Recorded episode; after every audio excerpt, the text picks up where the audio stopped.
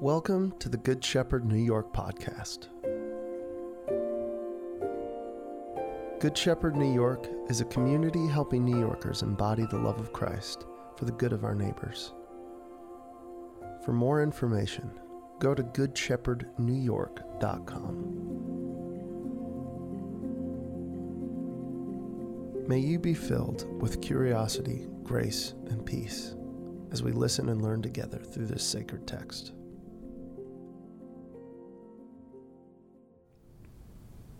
And now a reading from the Gospel of Mark, chapter 16, verses 1 through 8. When the Sabbath was over, Mary Magdalene, Mary the mother of James, and Salome bought spices so that they might go to anoint Jesus' body. Very early on the first day of the week, just after sunrise, they were on their way to the tomb and they asked each other, Who will roll the stone away from the entrance of the tomb? But when they looked up, they saw that the stone, which was very large, had been rolled away. As they entered the tomb, they saw a young man dressed in a white robe sitting on the right side, and they were alarmed. Don't be alarmed, he said. You are looking for Jesus the Nazarene, who was crucified. He has risen. He's not here. See the place where they laid him. But go, tell his disciples and Peter, he's going ahead of you into Galilee. There you will see him, just as he told you. Trembling and bewildered, the women went out and fled from the tomb. They said nothing to anyone because they were afraid. The gospel of our Lord. Praise to you, Lord Jesus Christ. Well, good morning and happy Easter. My name is Michael Radzina. I'm one of the pastors here at Good Shepherd, New York. And before we reflect on our gospel text, I'd like to invite you into a moment of quiet, to open your heart on this Easter Sunday to the possibility that you'd not just be a casual bystander to the story, but a participant. That we would be deepened and widened by what we consider here today. So, as best as you know how, with whatever you bring into this moment, all of your faith, all of your doubt. Just bring your authentic self to this silence.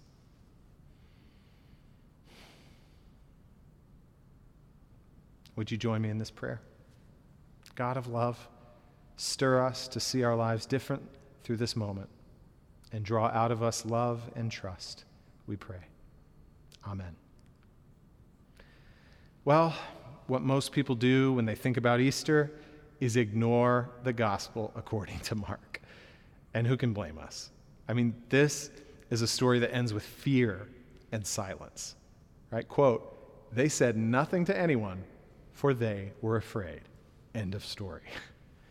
This response seems more fitting for Good Friday, not Easter Sunday. Right? This is a story that ends with very few answers and many, many questions at first reading, and especially compared to the other gospel stories, Mark appears to end with a tragic lack of resolution. His ending feels like a giant stone rolled in front of a tomb, and we ask with the women here, who will roll away the stone for us? See, we ignore the gospel according to Mark, and we have our reasons. But when we decide to actually listen to Mark, who is, let us remember, the very first gospel witness by several decades, what we learn is rather amazing. It's not the happy ending that we've become accustomed to as we have stitched together multiple gospel stories. It's not an ending in which every tension is resolved, and that is its power. It isn't deficient, though centuries later, people groomed by imperial instincts of victory and certainty began to tweak the story, adding alternate endings. More on that later. Remember, this was the only one of the four biblical gospel stories circulating through the church for decades. I'm excited this Easter to explore the first gospel story afresh. And perhaps we can suspend all of our normal expectations for the story and its ending, and we can hear it as Mark tells it. So let's pretend, if we can, that we don't know anything else about the story except what we have here. Then and only then can we allow Mark's story to have the impact that it was intended to have. Now, the first spark that ignites our hope in this story is the startling recognition that the stone has been rolled away from the tomb. We're not told how, which is a curious omission, but it's the first sign that perhaps there is life to be found in this story of death. Perhaps there is hope to be found in the story of despair and disappointment. You visit a tomb of a loved one who has died in order to get closure, and yet these women, they defy closure as they enter the tomb. And what do they find? Mark tells of no angels, no certainly no Jesus here. The women encounter, quote, a young man. And this is where the rich symbols, I think, start to multiply. First, the young man is, quote, sitting at the right. Right? This is a position that the inner circle of male disciples competed for in chapter 10. It's a position which the psalmist attributed to Messiah, referenced in chapter 12. And it's the position that Jesus attributes to the Son of Man in chapter 14. Right? In the end, it's the position occupied by one of the bandits on Golgotha, the hill of Jesus' crucifixion. To be at the right hand is a symbol of the true power of solidarity. Now, next, we're told that the young man is, quote, wrapped in a white robe. Now, this calls back a curious moment in Mark's story. After Jesus is betrayed by Judas to the armed crowd sent by the newly minted Jerusalem coalition, we're told, quote, then everyone deserted him and fled, end quote. But then we have this inclusion of a curious detail. Quote, a young man wearing nothing but linen cloth was following Jesus. When they seized him, he fled naked, leaving his garment behind. Jesus is buried, wrapped in a linen cloth. And the garment of this young man at the tomb is white, just like Jesus on the mountain of transfiguration. And it's the exact same phrase used to describe the attire of the martyrs in Revelation 7. The last symbol is found in the description of the woman as deeply troubled. Right? This is a phrase in Mark used to describe the reaction of a crowd after the transfiguration, where he publicly teaches about the way of the cross. It's also found of Jesus himself coming to terms with his own impending execution. Right? All these symbols together lead the women and us as readers to conclude that they're in the presence of some glorified martyr figure. Now, here is where the story's inertia is reversed. The young man tells the woman who seeks him what they have actually found. Jesus of Nazareth is not here, right? Jesus continually reproved the crowds over his lifetime for seeking him when they really expected something else. Here, the, uh, that continues. They're looking for Jesus, the Nazarene, but they're told he's the crucified one. As Ched Myers says, that is now the new confession of a transformed disciple. They're also told that he's been raised. And this is a term Mark uses throughout the story when people are healed. So the story reverses once again in the instructions. The disciples' story appears closed, right? Their community was destructed in two phases. First, the flight of the disciples, then Peter's denial. So now, their story is being reconstructed in two phases. Right? Quote, go and tell the disciples and tell Peter. The closed loop of the disciples is being reopened here. And this invitation rings with the possibility of a restored community, reconciled with the one that they've been separated from. And it's an invitation that rings with the possibility of a new journey. They're told that Jesus is, quote, going before them. And even the direction of the story reverses here. They are to meet him in Galilee, right where the story began. Right? What a bright opening in the middle of a dark moment in the story. The disciples are invited into the possibility of a restored community and on a journey back home. They're invited into a new beginning. They go back to the beginning where they were first called, where they were first named and taught and sent out on mission. The story that they thought was over was actually beginning again. Only it isn't the way the disciples expected with a triumphal victory of the community? Or was it the way the bandits expected, with David's kingdom restored? But it doesn't end with tragic failure or defeat either. Their abandonment and Peter's denial will not be the last word of the story. It will not be the defining moment of their lives.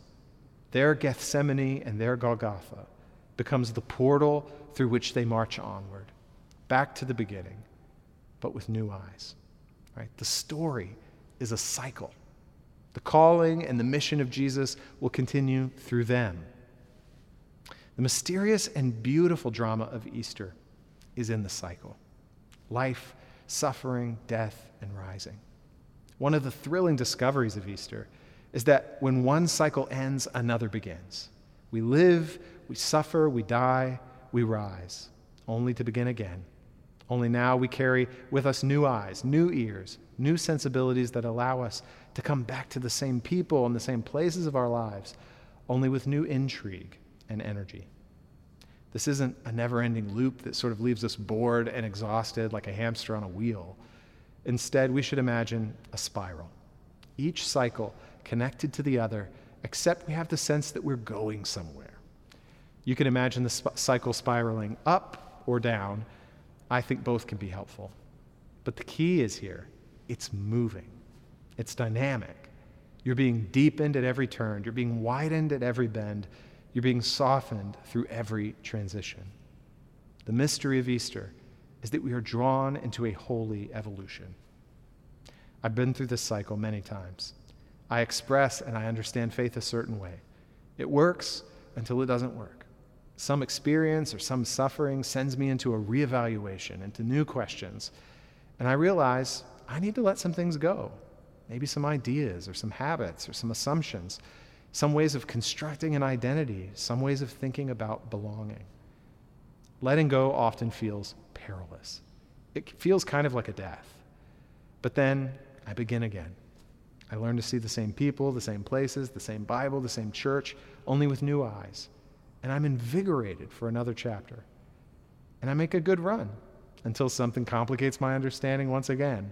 Some suffering moves me to a new receptivity. And I realize I must let go some more. Each time of letting go does feel like a death.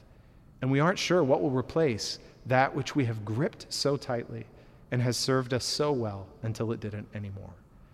But time after time, there is a rising, there is a new beginning. Easter is the time for new beginnings, right? The story stands at the intersection of despair and hope. It's not pure hope. They walk away afraid and they're not telling anyone. But it's not pure despair. They have this good news that Jesus goes before them and will meet them where they began. But the narrative hangs in the balance, and so do our lives. Right, this has been a hard year. We faced, in the words of Evan's poem, our own Gethsemanes and Golgothas, our moments of agony, of failure, of facing things about ourselves that are difficult to see. We've experienced a kind of death. Death is at its core a separation and we've literally been separated from each other via social distancing and quarantine and masks. Our separation is enshrined in the image of the mask. The political and cultural separation in this country were made explicit during the racial justice surge in the summer and the presidential election of the fall. Some of us have experienced and witnessed or become aware of psychological and emotional separations between the true self and the false self between our core emotions and what we present on the outside, between our ideals and our actual behaviors. And many of us ex- have experienced literal death, the separation from those whom we love. We've borne so much death this year. And how do we respond? Know, Mark's Easter doesn't gloss over our bewilderment at the sufferings and deaths of our lives. It doesn't paper over our pain. It doesn't pressure us to fast forward through the fear. It ends in a way that says, I see you. These sufferings and these deaths indeed are tragic. But the voice of the story remains invitational. It whispers that there's more to this story if we'll choose to make the journey to begin again. It whispers that we will not be alone because he goes before us there. And yet, standing on the edge with the rawness of pain and the whisper of the invitation, we can feel the same trepidation that the women feel here in this story. The story ends with a profound question What will we do with this trepidation? What will we do in the face of the risk? What will we do at the prospect of going back to the beginning again? Will we trust the spiral? Will we trust this holy cycle of evolution, of living, of suffering, of dying, and of rising? What suffering do you bring to this invitation? What kind of death have you known this year? How does it feel to hear the invitation of a new beginning? Can you muster the courage to take that journey with a sense of trust that Jesus does indeed go ahead of you to meet you wherever that may be? The messenger is explicit here. Tell the disciples and tell Peter. Right? The disciples fled, the disciples suffered, but Peter denied. The icon of commitment and loyalty was marred in a moment of panic and dread. The disciples and Peter, they experienced firsthand the collective scapegoating machine, the violent crowd dynamics that possess us. They participated in it themselves. The disciples, especially Peter, has every reason to avoid wherever Jesus might be. And we're left to ask will they travel back? Will Peter travel back to the beginning? Mark doesn't care really to tell us in this story because he wants us to wonder. He wants us to consider what the invitation must feel like in the face of fear, the shame, and the bewilderment. Mark is inviting us not to passively or casually take in the story as a mere bystander. He wants us to participate. He wants us to consider our own lives. He wants us to consider if we'll have the courage and the trust for a new beginning where Jesus goes ahead and waits. As you've lived in this season, and as you've experienced your own sufferings and your own deaths, will you flee or will you follow? We wonder what the, that of the disciples, and we're encouraged to wonder that about ourselves. But the tomb is empty. The surge of a promising invitation rings in our ears. And my dear friends, I hope that you'll take it and make it your own. Amen. Thank you for listening to the Good Shepherd New York podcast. Good Shepherd New York is an interdenominational church centered around the life and teachings of Jesus Christ. Our church is theologically rooted in the Apostles' and Nicene Creeds, but we welcome people of any or no religious backgrounds to participate in our community. If you would like to support us, please text Good Shepherd NY, all lowercase with no spaces, to 77977. That's Good Shepherd NY to 77977. Or visit our website, goodshepherdnewyork.com. Thank you for listening.